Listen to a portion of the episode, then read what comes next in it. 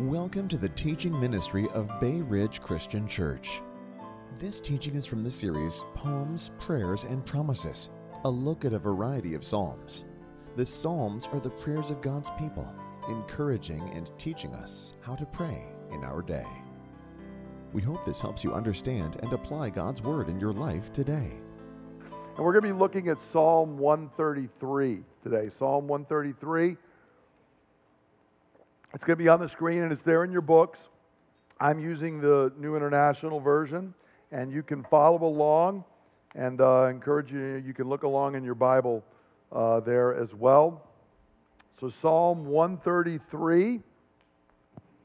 Hear now the word of the sovereign Lord.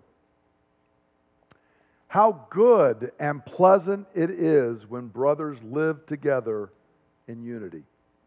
It is like precious oil poured on the head, running down on the beard, running down on Aaron's beard, down upon the collar of his robes. It is as if the dew of Hermon were falling on Mount Zion. For there the Lord bestows his blessing, even life forevermore. Uh, a number of years ago, uh, sociologists and researchers started noting a trend that was happening in our culture. Uh, the, the seminal book that kind of noted it was a book by a man named Robert Putnam, and he wrote a book called Bowling Alone. Bowling Alone, the collapse of revival, uh, uh, collapse and revival of American community. And you get the idea there when you're saying bowling alone. Bowling, we normally think of you're in an alley and there's a lot of people around. It's not something you do, do on your own. But in fact, they were finding more and more people just kind of showed up at a random time and bowled by themselves. So he wrote that book in 2000. It was followed up uh, in 2012 uh, by a woman named Sherry Turkle who wrote a book called Alone Together Why We Expect More from Technology and Less from Each Other. Because, of course, between 2000 and 2012, there had been an explosion of technology and the hope and the promise with things like social media and, and all this that we were going to become more connected. But what they were concerned with was it wasn't having the effect they had thought and then just uh, this past year, a woman named Susan Mettes wrote a book called The Loneliness Epidemic.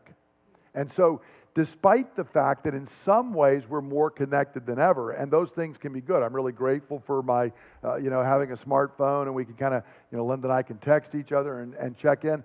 But it's not a replacement for community. And these, I just picked three books that are pretty well known, but there have actually been a whole range of studies saying why are Americans, in a time when it would seem like we have more things that could allow us to come together? We can travel farther, faster than we've ever been able to. We have, in fact, you know, we can do video conferencing, we can talk on the phone, and yet, in study after study, people seem to be more lonely than they've ever been before. And, and it's, a, it's a question and a concern that we have. So it's clearly an issue in our culture right now. But the question is number one, is community actually important? Or can it just, yeah, it's just something I, you know, I don't, I, I don't do anymore. I mean, it used to be that, you know, we rode in a horse and carriage. We don't do that anymore, and nobody's in crisis mode over it. Maybe community is a thing of the past. But if it is important, how do I find community? How was it built? And you know what would god teach us about it? So we're going to be looking at that in psalm 133 today as we look at the blessed community of prayer. Now the first thing here is if you notice in verse 1 uh, the niv has how good and how pleasant it is when brothers uh, live together in unity. But actually the hebrew begins with a word and some of your other translations have it uh, and it's behold how good it is. It's a hebrew word hinneh that we oftentimes don't translate because it really just means, hey, sit up, pay attention. I'm trying to grab your attention and fix it on something. And so the psalmist says, hey, I want you to pay attention to what I'm going to talk about here. Behold, uh, take notice of this. I'm going to explain to you something that is good and pleasant. And the uh, early Bible translator Jerome, when he was translating this and working on it, he made a comment. He said, You know, if you look around, there are very few things in life that are good and pleasant. There are things that are good, but they're not pleasant, and things that are pleasant, but they're not good. There's very few things that are both. And if you look in the scripture, the scripture actually says this. For example, in Hebrews chapter 12, the writer's talking about discipline in our lives, God's discipline of us as his children. He concludes by saying this in Hebrews 12:11, "No discipline seems pleasant at the time, but painful. Later on, however, it produces a harvest of righteousness and peace for those who've been trained by it." So notice the writer here is saying, "Look, discipline's not pleasant, but it is good." And we can think he's talking about being disciplined as a child, but we can think about many things in our life that are that way. When I was on sabbatical this summer, we spent a lot of time in Florida and Georgia, and I was trying to continue running, but it was so hot and so humid. I was getting up at 5:25 to do my runs. And one morning in Georgia, I got up and I ran, and it was already approaching 80 degrees on the RealFeel. The sun was not even up, and it was 99% humidity. And here's a picture of me at the end of the run. What are y'all laughing at? That is neither good nor pleasant for you to look at. But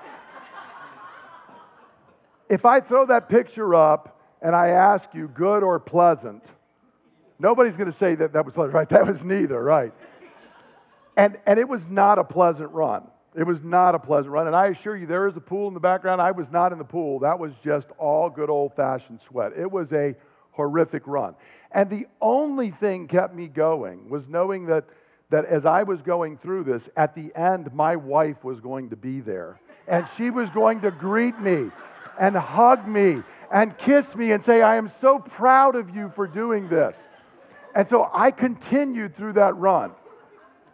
And then my wife did not greet me that way. She, so y'all need to pray for her. so now I, you're doing this because it's not pleasant. But I believe there, there's some good going to come out of this later. There are many things in life that, in fact, are the opposite. They are pleasant, but they're not necessarily good. For example, the writer to Hebrews, again, in Hebrews chapter 11, talks about Moses, and in Hebrews 11 25, he says this He, Moses, chose to be mistreated, not pleasant, along with the people of God rather than to enjoy the pleasures of sin for a short time. Now, let's be honest. Why do we sin? Because all the way back in the garden, right? It, it, it looked good. It was all this good stuff's going to come out of it. Sin is pleasant for a short time, but it is not good. In fact, the scripture says that it leads to death. So the writer here is, is correct to say, hey, behold, Everybody pay attention to this. Here is something that is good and pleasant. And what that thing is that is good and pleasant is community. Notice what he says in, uh, at the end of verse 1 how good and pleasant it is when brothers live together in unity. So he's saying it is both good and it's pleasant we do this. Now, you have to remember this psalm is in the group of 15 psalms that we call the Psalms of Ascent. They, they begin in the, in the title with the, the Psalms of Going Up, is what it is literally. And it was because pilgrims from all over Israel are going, and one of the higher places in Israel is Mount Zion. And no matter where you're going from, you would go down into a valley, and then you're going to come up to Mount Zion. So they called them Psalms of Ascent. And everybody would sing these together as you're working your way to Jerusalem for a festival where the community is going to worship together. They're anticipating the worship of Yahweh. And here you kind of get the picture that you're cresting the hill and you're seeing Mount Zion. You are seeing the temple and you start bursting out and saying, It is so good. It is so pleasant. We're going to be dwelling together in unity. Some scholars think this may have even been during the Feast of Tabernacles, where you built little booths and you did that. And so notice here that, that they are gathered for worship, but it's even more than that because he says they are living, they are dwelling in unity. And so, what we're going to be kind of unpacking here today is, is an idea that the Christian community begins in united worship, but it continues and it grows as it produces unity and mission and life. And the scripture says that is good and that is pleasant for us. So let's try and unpack a little bit here of how the writer shows us the blessed community. What he does is he actually gives us a couple of different metaphors, ways we can picture it. And he says the first thing is this community that I'm talking about is good and pleasant like a precious anointing oil. So notice in verse 2, it's the first thing he turns to. He says, It's like precious oil poured onto the head, running down on the beard, running down on Aaron's beard, down upon the collar of his robe. So he says it's this precious oil that is poured on the head. Now, that's not something we think of. I mean, I immediately think, like, well, now I got to just wash my hair and get shampoo and get it out, right? But in their culture, oil was good.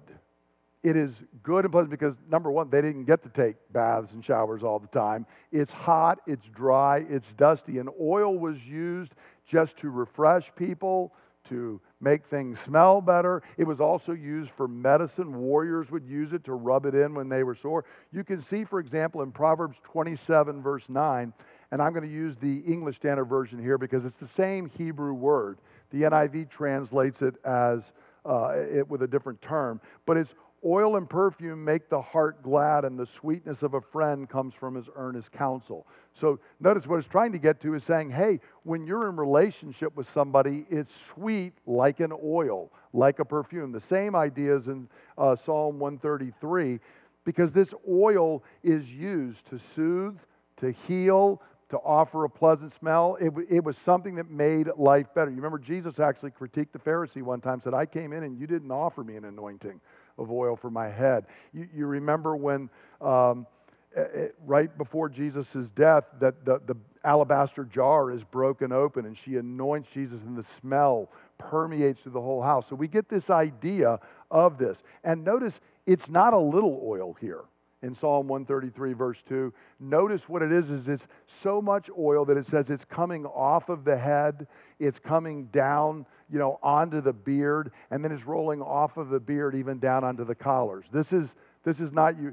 If you were older, you remember there used to be a Brylcreem commercial, you know, a little dab will do you. You know, we, we show things where it's just a little bit of something. This is the opposite of that. This is a lot of oil that is flowing down on them. And notice what he tells us then is it's not only just any oil, it's actually the oil put on Aaron. So he kind of is building the picture because the anointing oil that was put on Aaron was very special oil. we we are told about it earlier in, in the, the Pentateuch, in the first five books. You can read about it there. But it was so special, God said you can't use it for anything else. This is a specific formula. It's the best oil we've got, and you only use it when you're anointing Aaron and the high priest that come out of his line. So, this is the most special and valuable oil of all. But again, it's not a small amount, it is an overflowing amount.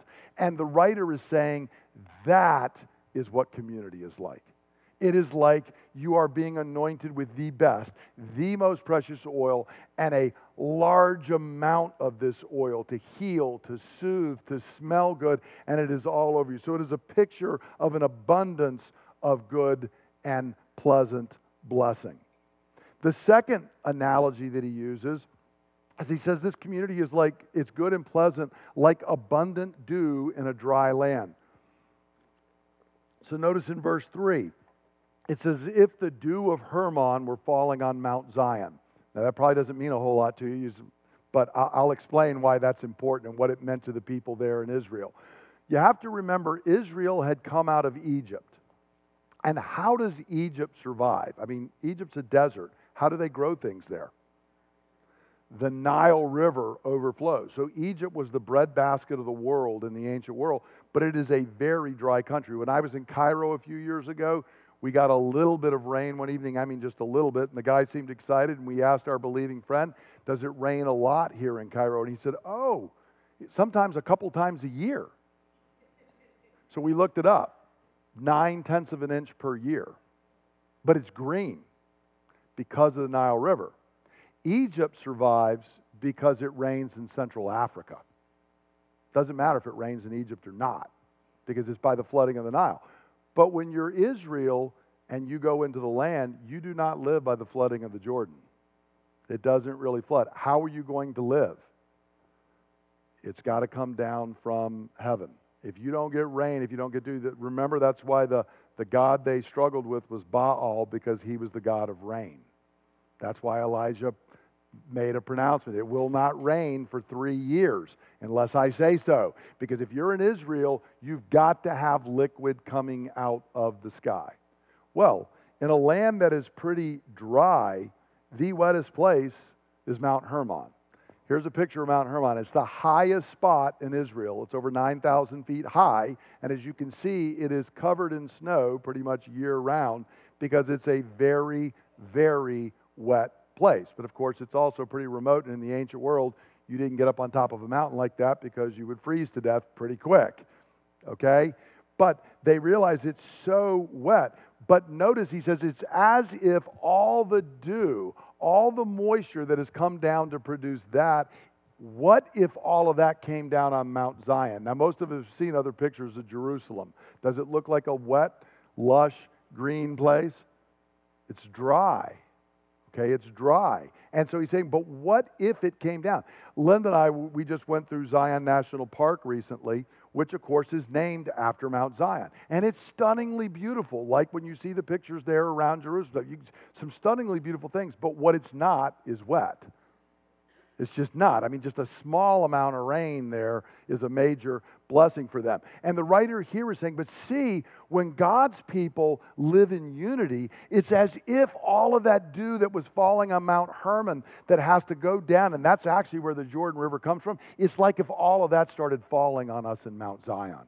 And it's cool and it's refreshing and everything becomes green. That's blessing. And that blessing is when brothers and sisters live together in unity. And then the third thing that the writer wants us to see here is that it is good and pleasant because God commands a blessing.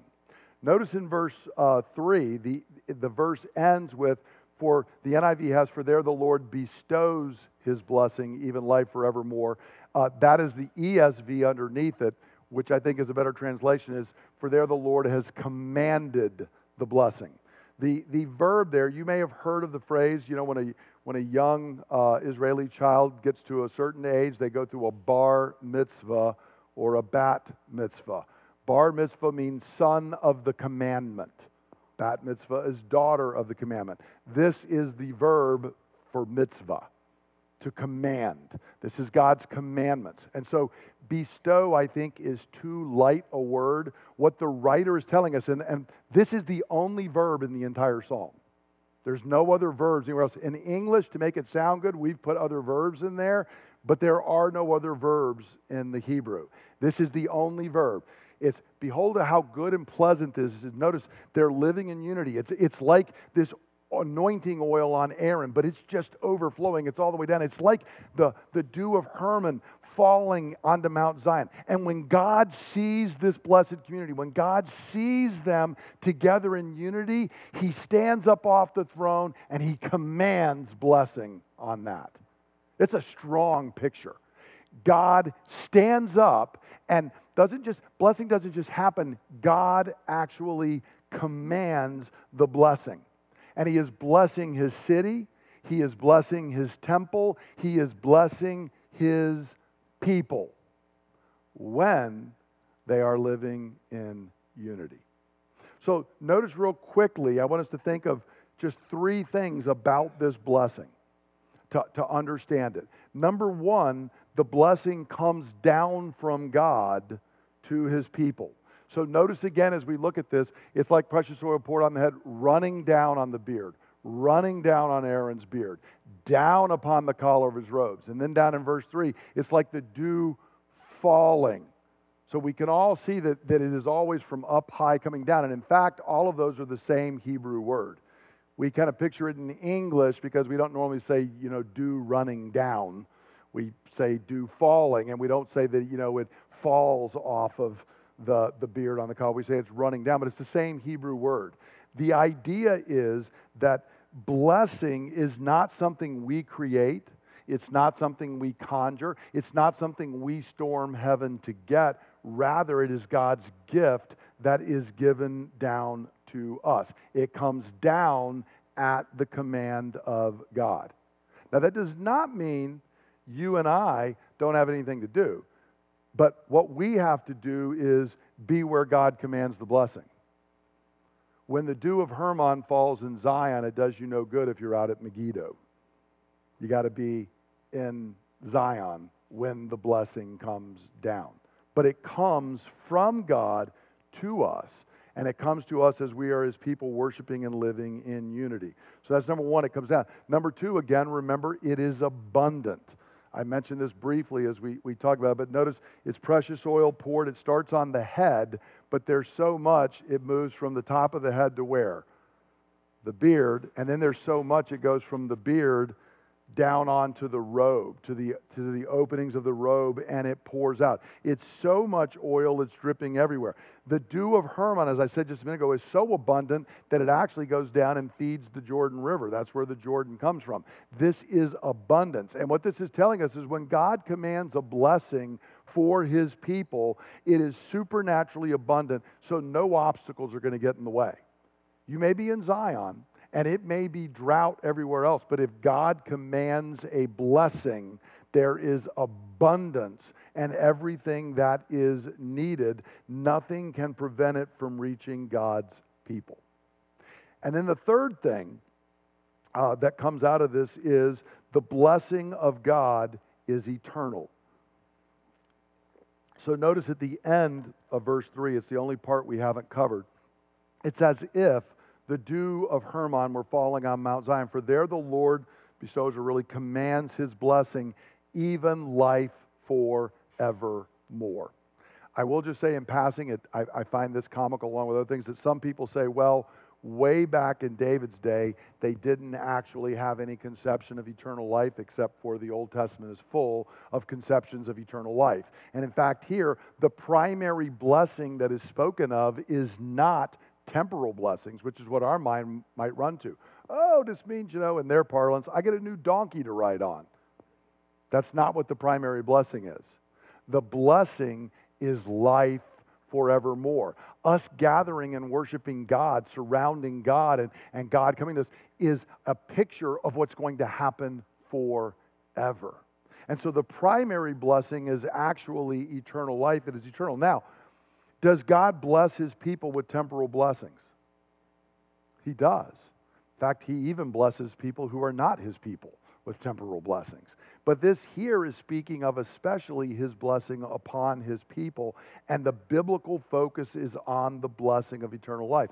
Because it doesn't matter what else I have in this life if I come to the end of life and I'm not in the presence of God because to be out of the presence of God is by definition to be out of blessing. And so, uh, this is a key thing here to do, and it reminds us and reorients our focus from temporal blessings that come and go because they do. We get enough rain one year, we don't get enough rain the next.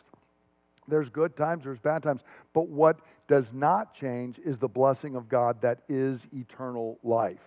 And you can think through the passages where Jesus, for example, tells us in John chapter 4 that if we have heard his voice, we have already crossed from death to life. Eternal life is not something I'm waiting on, it's something that I experience now. It's going to, eventually, the picture that Paul has is it's going to rise up out of me at the time of my death and swallow me into life. And that is the blessing that God gives. Now, how do we apply this? There's only one question, but I'm going to break it down several ways for us to kind of think through. And the question that, that this psalm poses to us is this Am I where God commands the blessing? There is blessing. God will command the blessing. The blessing will come. I can't make it. The question is Am I where the blessing falls? And there's a, a couple of ways to look at that. And, you know, we, we want to ask ourselves because when we're saying, you know, for there God commands the blessing, that's what the psalm says, there it is. So the question is, where is there? How, do I find where the blessing is? And there's uh, three things to say about that. Number one, the blessing is only found in who? In Jesus. Okay? There is no blessing outside of Jesus Christ. So to, to be in the place of blessing is to be in Christ. I'm not going to take a lot of time on this this morning because I teach this regularly to us, but 2 Corinthians 1:20 says for no matter how many promises God has made. So you find a promise anywhere in the scripture, no matter how many God has made, they are yes in Christ. And what do we do? Speak the amen. We say, so be it. So when Psalm 133 says, here is a promise, God commands a blessing. Paul says, yep, and that is in Jesus. And what do we do? Amen. So be it, Lord. That's okay with me. If you want to bless me, that's okay, Lord. I'm giving you my permission. Bless me. Okay? That's more or less what Paul is saying there. We say amen and we do it to the glory of God. And so all of God's promises are yes in Christ, and they're not yes anywhere else. No one has a claim upon Jesus Christ, I mean, a claim upon the promises of God outside of Jesus Christ. There is no claim to the promises of God outside of Christ. Now, I'm not going to take the time this morning because I've dealt with a lot. I'm going to do it in after hours. This psalm very specifically points to Jesus as well. It's not just, well, we kind of know from the rest of the Bible that it's about Jesus. No, this psalm is very specifically about Jesus. When you're reading about the high priest being anointed, bells should be going off. The, the high priest is Jesus. The, the anointing oil is the Holy Spirit that's being poured out from the Messiah upon us. All of this is here in Psalm 133, but I'll talk about that in after hours because I've talked about it many times. But I do want to say very clearly, as I try to pretty much every week, please understand this. I urge everyone to come to Jesus Christ to receive the abundant life God has for you now and in eternity. The thief comes to steal, kill, and destroy. He will try to take anything and everything to steal, kill, and destroy. Jesus says, I have come that you might have life and have it abundantly. Not, not a little bit, pouring off of you. That's what Christ has come to do. If you are here and you don't know him, I urge you, please come chat with me. I would, I would count it a privilege to be able to talk about that. And for the rest of us to realize if you are in Christ, then God's covenant promises are for you. Now, that leads to the second thing which are God's blessings. The there is when uh, are found in his people gathered for worship. This whole psalm is about worship. So notice uh, I, I mentioned that it's an ascent psalm. That is the pilgrims because unlike us today, see, we gather every week. If you lived in ancient Israel, how often did you get to gather with the people of God for worship? A few times a year. You got to remember at the time that this psalm was written that there weren't even synagogues. You didn't go down to a local synagogue. You waited for the festival and you packed the whole family up and you had to do a long pilgrimage. And, and you didn't have a nice, you know, Honda minivan like Linda and I got in this morning. You pushed the key, you got to walk. And it's a long trek. And that's why there's these songs of ascent because it's all about the pilgrims gathering for worship at the temple, which was a special event. So this whole psalm is saying, Yay, God's people are getting together to worship. That's what it's about. But notice, secondly, in the psalm, the psalm speaks about that the blessing is like the high priest. Where does the high priest do his ministry? At the temple. And, and the high priest is there and uh, at the temple as the people gather. So when you want the blessing from the priest, you go to the temple. And as you worship, that's where the blessing of God comes down. And actually, you know, it speaks about God commanding a blessing, but in the Old Testament, who did God command the blessing through? Aaron, you and your sons, here's what you're to do. You're to gather the people and you're to say, The Lord bless you and keep you. The Lord make his face shine upon you. Remember, that's the, that's the blessing that they were to speak over the people. But they did, Aaron did not show up at your front door and do that. It didn't work that way. If you wanted the blessing, where did you go? You went to the temple where the people were gathered for worship, and the high priest was there, and God spoke his blessing through the high priest upon you. And so there is a thing here that we need to understand that there is a blessing that comes from gathering with God's people for worship as the Spirit works among us. And we are strengthened through corporate worship, prayer, fellowship, the word, the, the coming to the Lord's table, all of that brings the blessing of God. And it does not exist in the same way outside of the gathering of God's people. And some people might get upset at saying that, but it's a fact. Okay? I love being in nature. I loved when we were out there in Utah hiking around. It is not the same. I can hike in Zion National Park until the day I die. That is not where God commands the blessing. And if someone thinks that it is, they're simply wrong. The scripture is clear. That is not where the blessing is commanded. It's commanded as we gather together. And when we conclude the meeting, as we do every week, and there's a benediction spoken, it has nothing to do with the person who's up front saying it. That they're, they're really inconsequential. Okay, I remind you, when God needed to speak to Balaam, who did he speak through? That's a, that's a comforting thought to me. Okay? It's a low bar. It's a very low bar. Okay? But God does speak a blessing. When we do that in a few moments, I mean, look, do we believe the Word of God? Do we believe that God is standing up and saying, I am commanding a blessing on my people? But make no mistake, that means we have to be there.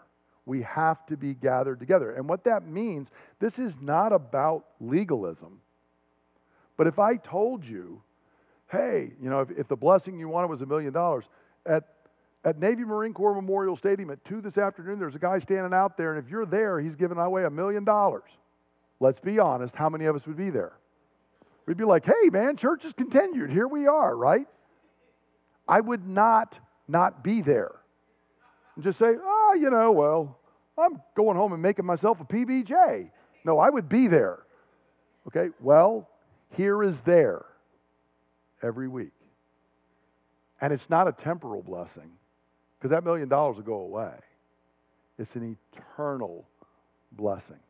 So it's, it's silly of me to say, no, I'm going to do something else. No, I want to gather with God's people, not out of legalism, not that I'm going to lose my salvation, out of I want the blessing of God. And so I gather with God's people. Gather with your brothers and sisters to worship. It's where God commands the blessing. But notice the psalm doesn't really leave it there, even though the whole context is about the gathered people. The third thing is God's blessings are found by walking in unity with his people in sharing life. So the whole psalm is we're going to, for corporate worship, we're going to the temple, the priest is going to be there, all this is going to happen. But notice it says that uh, how good and pleasant it is when brothers do what? Live together in unity. It's not just, it doesn't say worship together, and, and the word is very clear. It's the word for live, to dwell together, not just worship together. So it's more than just worship. And we actually see this in the early church. Luke in Act uh, chapter 2, basically, this is almost saying Psalm 133. Here it is in a picture for you. It says, speaking of the early church, they devoted themselves to the apostles' teaching and to the fellowship, to the breaking of bread and to prayer. Somebody explain, what is that he's talking about? That's this. This is a church gathering. That's what they're doing. There's apostles' teaching is the, the teaching of the scripture, fellowship, breaking of bread is the Lord's table, and prayer. This was their weekly gathering in the early church. And notice what he goes on and says Everyone is filled with awe. Many wonders and miraculous signs were done by the apostles. But he goes on, all the believers were together and they had everything in common. Selling their possessions and goods, they gave to anyone as he had need. So notice, this isn't just a corporate worship gathering and hey, see you a week from now. No, we are living together in such a way that, that needs are being met. When somebody is struggling, the rest of the church is gathered around them. They are living together. And Luke brings this out specifically in verse 46. Every day they continued to meet together in the temple courts. This is public worship. And they broke bread in their homes and ate together with glad and sincere hearts, praising God and enjoying the favor of all the people. And the Lord added to their number daily those who were being saved. This is a blessed community. They gather in worship, and then they are living life together. They are sharing life together. They are walking together. And so there is this public, you know, large gatherings, there are small gatherings, and there is living life together because corporate worship and prayer has a symbiotic relationship with community. You know, symbiosis is these things that feed into each other. It's like a loop that feeds back into itself. Corporate worship and prayer fosters and fuels community, and it's also reinforced by community.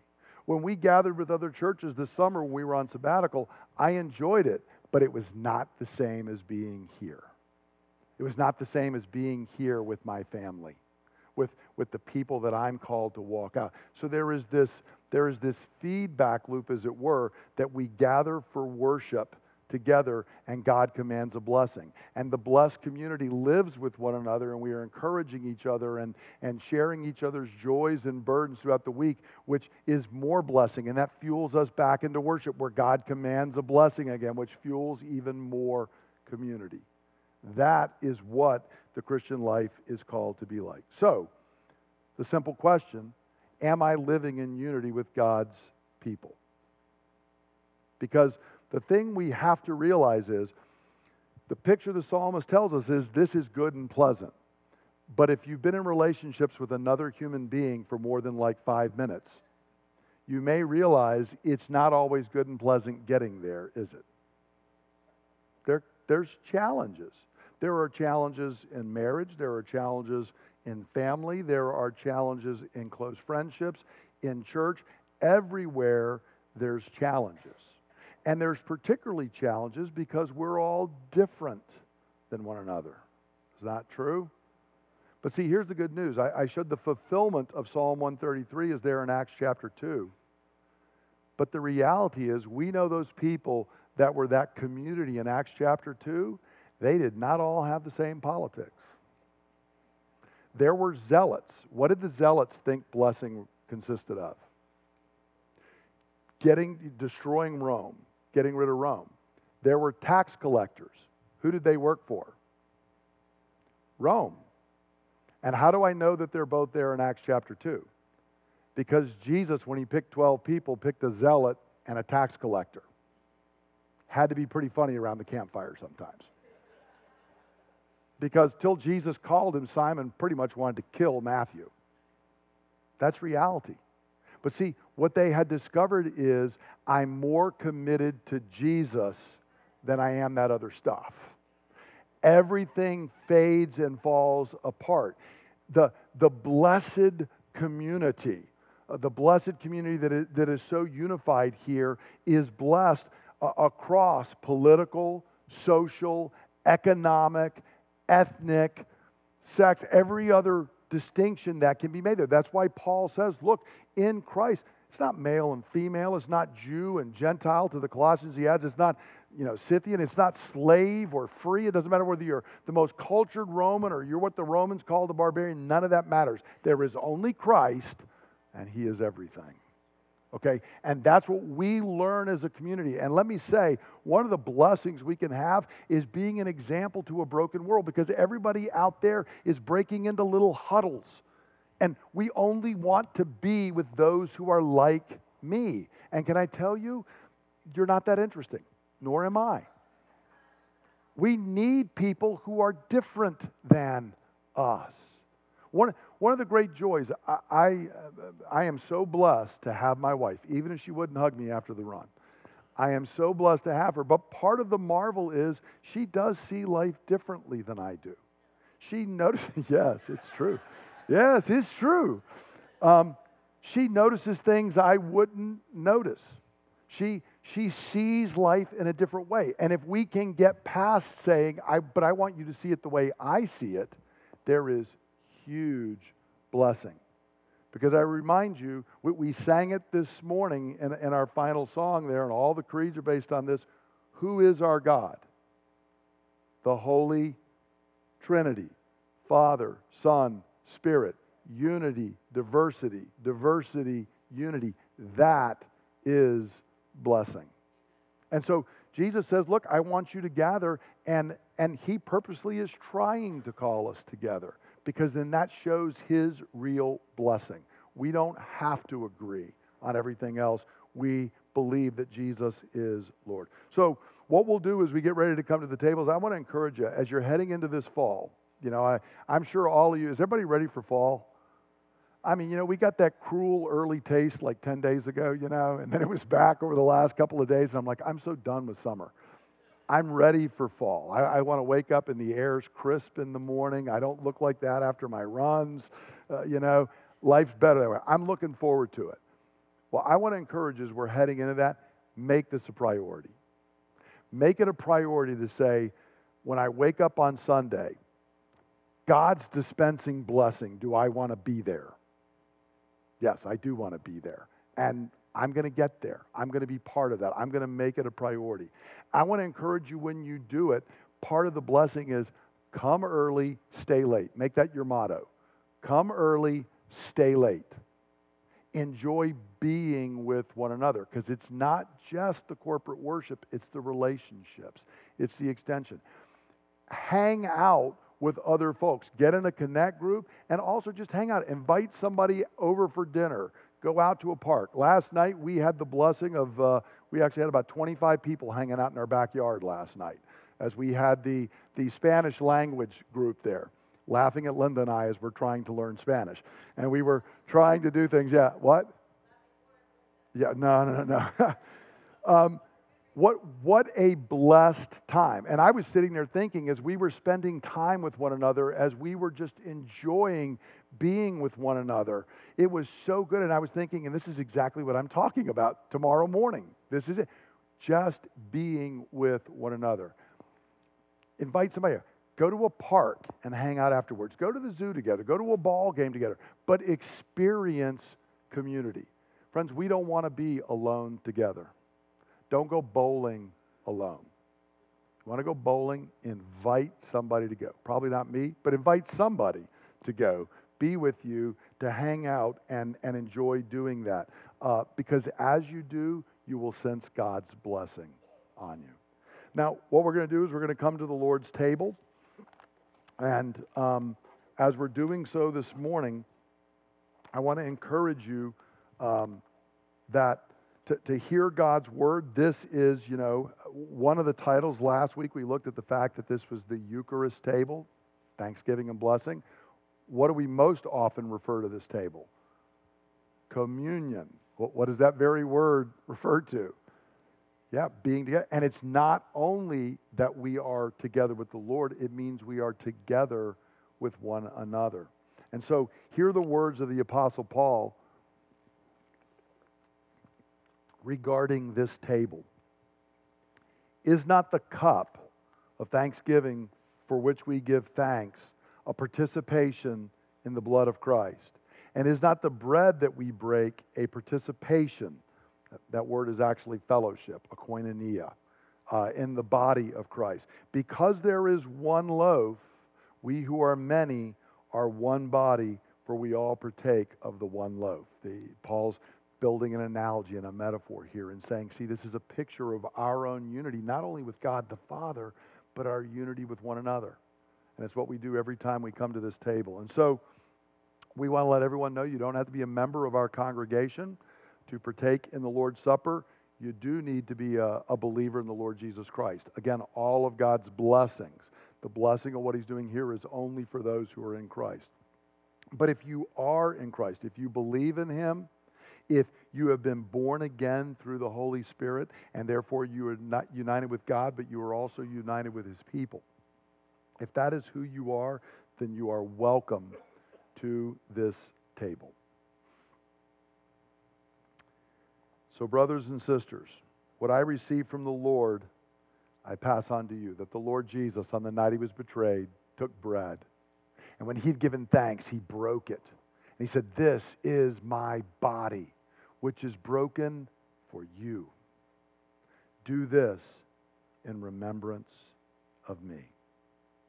And in the same way, after supper, he took the cup. And he said, This cup is the new covenant in my blood, which is poured out so that your sins may be forgiven. Drink from this, all of you, in remembrance of me. For as often as we eat this bread and we drink this cup, we proclaim the Lord's death until he comes. Spirit of the living God, we cry out to you now that you would come to us and meet us in this sacrament, that we might behold uh, our Lord Jesus and that we might be strengthened by the grace of God. Brothers and sisters, if you can go ahead and take the bread out of the cup.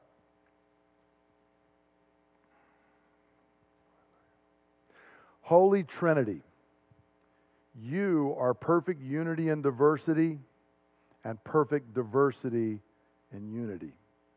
And you made us in your image so that we too might experience and display perfect diversity and unity, the blessed community. But we confess that we turn from you. And our sin always creates a division between us and you, and also between us and our fellow human beings as well. But Lord God, you promised salvation through the coming seed of the woman who would defeat Satan, reconcile us to you, and break down the wall of division uh, that existed between us, and restore your original purposes and plan. And Father, in taking this bread, we confess that you have done all of this through Jesus Christ, whose body was broken so that all of our brokenness might be healed. We take this bread in faith, trusting in the work of Jesus alone and giving you thanks for all he has done. Brothers and sisters, take and eat. Lord Jesus, you are our great high priest. You are the fulfillment of all the types and shadows of the Old Testament priesthood. But your priesthood, the reality of your priesthood, is so much greater than the shadows of the priesthood of Aaron, surpassing it in every way. You did not offer the blood of bulls and goats, but rather you offered yourself, the sinless, spotless, holy, blameless, pure Lamb of God. And when you did that, you atoned for our sins once and for all. And Lord, you are now exalted on high, and you have poured out the Holy Spirit upon your people, giving us all the covenant blessings of God now and in eternity. And so, Lord, we give you thanks for your blood, through which we come boldly to this table to receive grace and strength for our hour of need. Brothers and sisters, take and drink. Let's stand together and we will conclude with a short prayer and then a benediction where we can receive the blessing of God. Lord, just as this broken bread was scattered upon the mountains and was gathered to become one, and as many grapes are pressed to fill a cup, Lord, we pray that in this way you would make us to be the one body of Christ. Lord, we have come to this table today as your united, gathered people. And we pray that you would anoint us with the Holy Spirit. Lord, I pray that you would pour your Spirit out upon us now until He drenches us like the oil did on Aaron. Lord, we pray that you would be holding us worshiping and dwelling in unity. Lord, we pray you would stand and you would command your blessing upon us as you have promised. And Lord, we ask that you would then send us forth so that we might be channels of blessing everywhere we go. Lord, we ask all of this in the name of our Lord Jesus, our great high priest, in whom we are united and blessed. And if you agree, say, Amen. Now I encourage you now to receive the blessing of God as I speak, the blessing God told Aaron to give to the people. May the Lord bless you and keep you. May the Lord make his face shine upon you and be gracious to you. May the Lord turn his face towards you and give you peace. You are blessed. Go forth and be a blessing. Amen. See everybody later this week. Thank you for listening to the teaching ministry of Bay Ridge Christian Church. For more teachings and resources, please visit www.brcc.church.